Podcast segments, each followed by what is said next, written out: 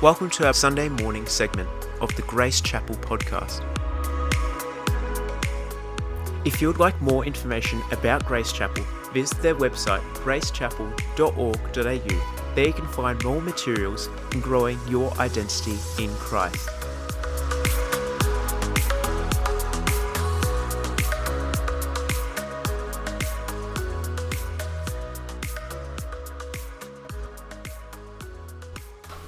Hi there. In the first miracle uh, that we looked at uh, in this series, this Bethesda series, we saw the changing of the water into wine. The second miracle, we saw the healing of the son of the nobleman. Then the third miracle, we saw the healing at Bethesda. And now, today, in this fourth miracle, we will look at the multiplication of the five loaves and the two small fish, the lunch of the little boy. So this is miracle number four, John chapter 6, verses 1 to 14. It says, After these things, Jesus went over the Sea of Galilee, which is the Sea of Tiberias, and a great multitude followed him because they saw his miracles which he did on them that were diseased. So they they weren't following Jesus because he was Lord, but they were following him because they, they, they saw the miracles. And of course, uh, pe- people chase after a miracle, don't they? And Jesus went up on the mountain, and there he sat with his disciples, and it says the Passover, uh, the feast of the Judeans, was close. And Jesus lifted up his eyes, and he saw a great company, there's a great mass of people coming towards him, and he and he said to Philip, one of the apostles, he said, uh, Look, where shall we buy food? Where shall we buy the bread so that these may eat? And uh, he, actually, he actually said that to, to, to test Philip, so to speak, for Jesus himself, he knew what he's going to do. And Philip answered, he said, Well, even 200 pennyworth of bread is not sufficient. Uh, 200 pennyworth, that's a that was a lot of money. A penny was a day's wages, so 200 days' pay is not sufficient for them that everyone will take a little. And then uh, Andrew, that is Simon Peter's brother, said, oh, Look, there's a, there's a young fellow over here, there's a lad here, he's got five barley loaves and two small fishes, but what's the good of them amongst so many?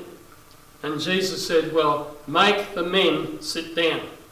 It says there are about 5,000 of them. Now, if you've got 5,000 men, you're going to have close to 5,000 women, and uh, going going by the breeding rate of people, you could have, you could have you could have as many as 20,000 kids, but you know there's one heck of a mob of people there. And it says Jesus took the loaves, and when he had given thanks, he distrib- distributed to the disciples, and the disciples then gave them out to those who sat down. And uh, he did the same with the fishes as much as they would. So they, they, they gave, the, they gave the, the bread and the fishes out. And uh, uh, when the people had eaten, when they were filled up, he said, Gather up the fragments so that nothing be lost. And it says the fragments, uh, the, the leftovers, filled 12 baskets. And the men who had seen the miracle said, This is truly the prophet that should come. This is truly the promised one who would come. And this is the only miracle that is recorded in all four Gospels. And uh, interesting. And miracle number four is the only miracle that's recorded in all four Gospels. And of course, the Jewish leaders at that time were determined to kill Jesus. And, and it's no different today. The Jewish leaders today still want to kill Jesus. You, you go to a Jewish leader and you talk about Jesus, they don't want to hear about Jesus. But back then, what they couldn't do physically at that time, they tried to do with propaganda and false doctrine. And uh, it, it, hasn't changed. It hasn't changed. It's still the same today. We get the propaganda and the false doctrine. And uh, it says that Jesus went to Tiberias, which is um, some 70 miles, that's about 110 kilometres from Jerusalem. And from that time, he restricted most of his ministry to the Galilee region, which were was where uh, that was where all his disciples came from, except Judas. Judas was the only one who, who didn't. And so that Galilean territory is actually the territory of Benjamin. And you'll actually find that the city of Jerusalem is located within the area that was dedicated to the tribe of Benjamin. But the reputation of Jesus had spread far and wide.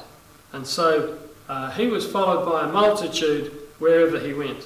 Not because he was the Messiah, but because of his miracles. The people, people, even today, people want to see a miracle. They only wanted him for what he could do and not for who he is. And, uh, uh, you know, the simple fact is a, a free feed was uh, just as popular back then as it is now. And um, in John chapter 6 and verse 15, it said, Jesus perceived that they would take him by force to be their king. And that's, that's when he separated himself and he went up in the mountain to be alone.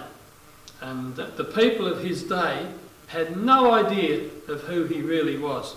And I, sadly, it's really much the same today, isn't it? You know, when you talk about Jesus, most people haven't got a real idea of who Jesus is. In fact, most people, there's more people in the world who haven't heard of him than have. And so we see that uh, today uh, people are drawn to meetings seeking a miracle, and uh, it's the, generally speaking, it's the evangelist that gets the big write up, isn't it? And, uh, when Jesus is preached, it's, it's generally as, uh, as Jesus being King of our life, and the kingdom is in our hearts. But Jesus actually refused every attempt to make him king because the full benefits of his kingship can only be reached within the context of the kingdom established, uh, which at that time had not occurred. And so our relationship with Jesus has to be based not on what he can do for us, but for what he can do through us. That's how, that's how our relationship has to be. It's not what he can do for us, but what he does through us. And so Jesus went up to the mountain with his disciples, uh, but then they were followed by a multitude who, who had been fed. Like I say, allowing for women and children uh, that would have been with the 5,000 men, there would have been as many as 15 or maybe even 20,000 people. There's a, there's a massive people there. And so, uh, miracle number four uh, was all about this multitude to, to whom the five loaves and two fishes were fed. Jesus took the five loaves there. Now, now remember, five is the number of grace, and of course, the number two, two fishes, the number two is the number of multiplication. And he performed one of the greatest miracles ever recorded. And, uh, and we see that because it fed so many and there was so much left over. In Genesis chapter 1 and verse 1, it says, In the beginning, God said, Let there be. And there was. And here, with this miracle of the loaves and fishes, it was the same. Jesus spoke the word. Then he gave it to his disciples, and then passed it on to the crowd. And it kept multiplying and multiplying. Just as, just as the universe has multiplied and is still multiplying, so here the, the, the, the 12 baskets with the, with the bread and the fish, they just kept multiplying and multiplying until they're all filled. And, and then at the end there were still 12 baskets full left over.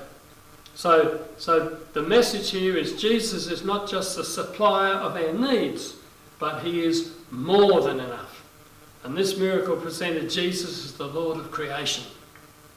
So while the importance of this miracle may have been under, uh, understood by the disciples, the people couldn't see beyond the moment.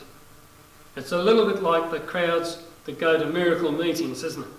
They get all excited about the miracle, but they're blind to Jesus as the Creator. And in verse 4 of this story, it says that the Passover was nigh, the Passover was on them. And we wonder, we wonder why it was that the Jewish leaders were so much against Jesus. But when we look right into this event, we see Jesus demonstrating that he is the bread of life. And, and that uh, that had been and was still being presented today at every Passover. Jesus is presented as bread. In fact, when we take communion, we present Jesus as the bread of life. And by feeding the 5,000 men and their women and children, Jesus was demonstrating that not only uh, is he the bread of life, but that he is, he is more than enough for every situation. And here, he showed himself to be the very Son of God, the great Creator, and the great Redeemer. And when we put these first four miracles into the pre resurrection and second advent signs, we see miracle one. Remember, miracle one was the water into wine, which speaks of the shed blood of Jesus for Israel's and our redemption at Christ's first coming. Miracle number two, the, the ruler's son, marks the beginning of the period of the ministry of the word in the church age. Miracle number three speaks of entering into the promised land and the setting up of the kingdom age. Now, this miracle number four, the feeding of the 5,000 with the five loaves and two fishes, represents the barest minimum of food needed for daily life. The barest minimum.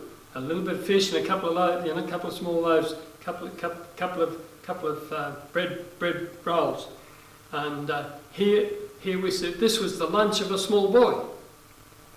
And so this represents the famine of the Word of God, which we are told would exist in the last days. So we, we believe we're living in the last days, and experience proves it. But just as the barrel of meal and the cruse of oil never failed during the days of Elijah, so the Word of God will not fail in these last days.